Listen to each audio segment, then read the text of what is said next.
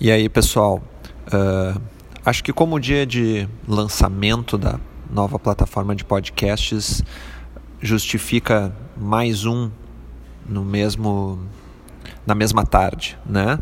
Vamos começar com tudo então. Não quer dizer que a gente vai conseguir fazer áudios diários, mas uh, agora com a nova ferramenta que facilita bastante a gravação e a publicação, como falado no, no podcast anterior, uh, vai tornar possível aí uma quantidade maior de conteúdo relevante para vocês todos, tá? Então, como diz o título, a ideia nesse podcast é explicar um pouco aí o que está acontecendo sobre esse vírus chinês, tá? Um coronavírus, uma variação que está assustando o mundo. Né? De tempos em tempos surgem algumas variações de vírus, geralmente de origem animal, que uh, viram uma, uma espécie de epidemia, dependendo do, do, do da amostra que está se coletando, e assustam não só as pessoas na questão de saúde, mas também os mercados uh, que passam a especular né, e às vezes até ganhar dinheiro em cima sobre os reflexos no, no, futuro da humanidade, ou enfim, de investimentos, posições, uh, tomadas de decisões são alteradas.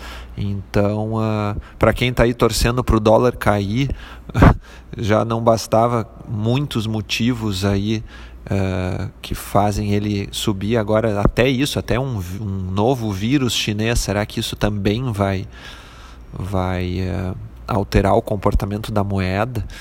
Olha, é, é difícil prever, né?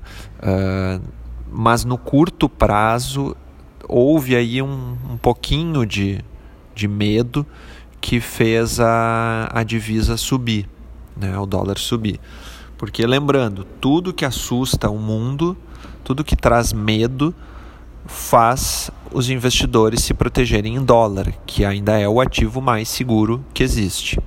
Então, riscos de conflitos bélicos, uh, enfim, uh, agora no caso vírus, uh, às vezes até alterações climáticas, grandes, grandes catástrofes climáticas, tudo pode fazer com que os grandes players mundiais se protejam no dólar, tá? Em outros ativos também, mas o dólar é mais comum, dólar e ouro.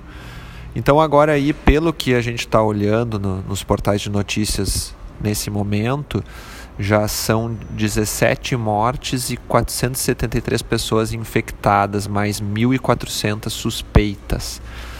No momento em que já tem infectados e até mortes no Ocidente, a coisa começa a ficar mais preocupante. E agora vai ter aí as festividades chinesas, do Ano Novo Chinês, onde muitos turistas vão para lá. E aí tá tendo aí alguma cautela uh, com chance de que uh, o vírus se espalhe com mais velocidade. Tá?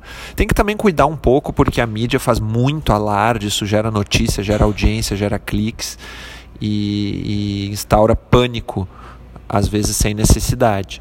Na última vez lá, quando teve a, a gripe A, foi uma loucura, cada nova morte uh, era anunciada em manchete principal nos portais, aquela maluquice, pensando no, uh, no, no, apocalipse, vários profetas apareceram, uh, já começando a, a, a, fazer sugestão de orações e tudo mais.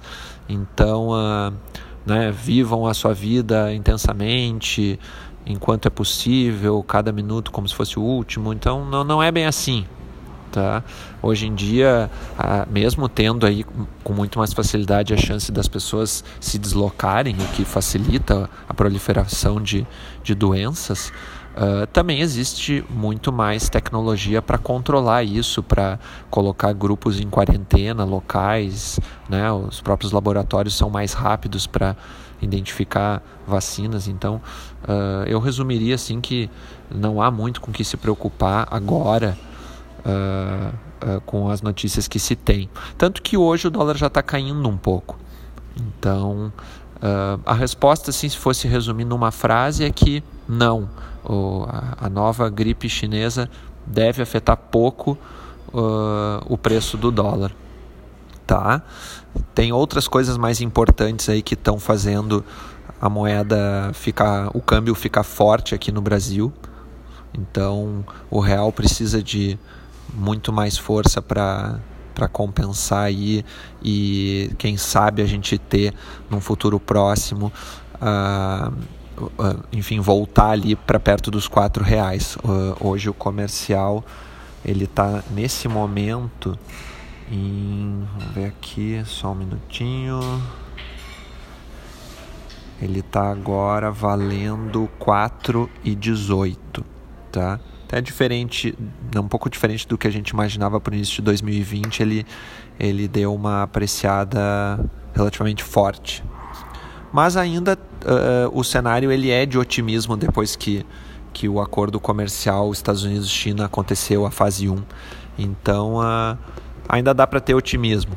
Tá? A gente sempre pede para cuidar, não fazer muita especulação, não ficar ali só nas orações e sim que se tome decisões. A, a, a, o hedge cambial ele é recomendado nesses momentos, tá? É sempre bom fazer um preço médio. Se alguém tem um montante grande para comprar, de repente dividir em duas ou três partes. Então, fiquem atentos. Tá? Não adianta ficar só na torcida e depois uh, acontecer uma grande frustração e ficar muito mais caro do que se imaginava a viagem. Tá bom? Então é isso, espero ter ajudado esclarecer um pouco sobre esse, esse novo assunto aí que está por tudo. E fiquem tranquilos, tá? O mundo não vai acabar tão cedo. Um grande abraço e até o próximo podcast.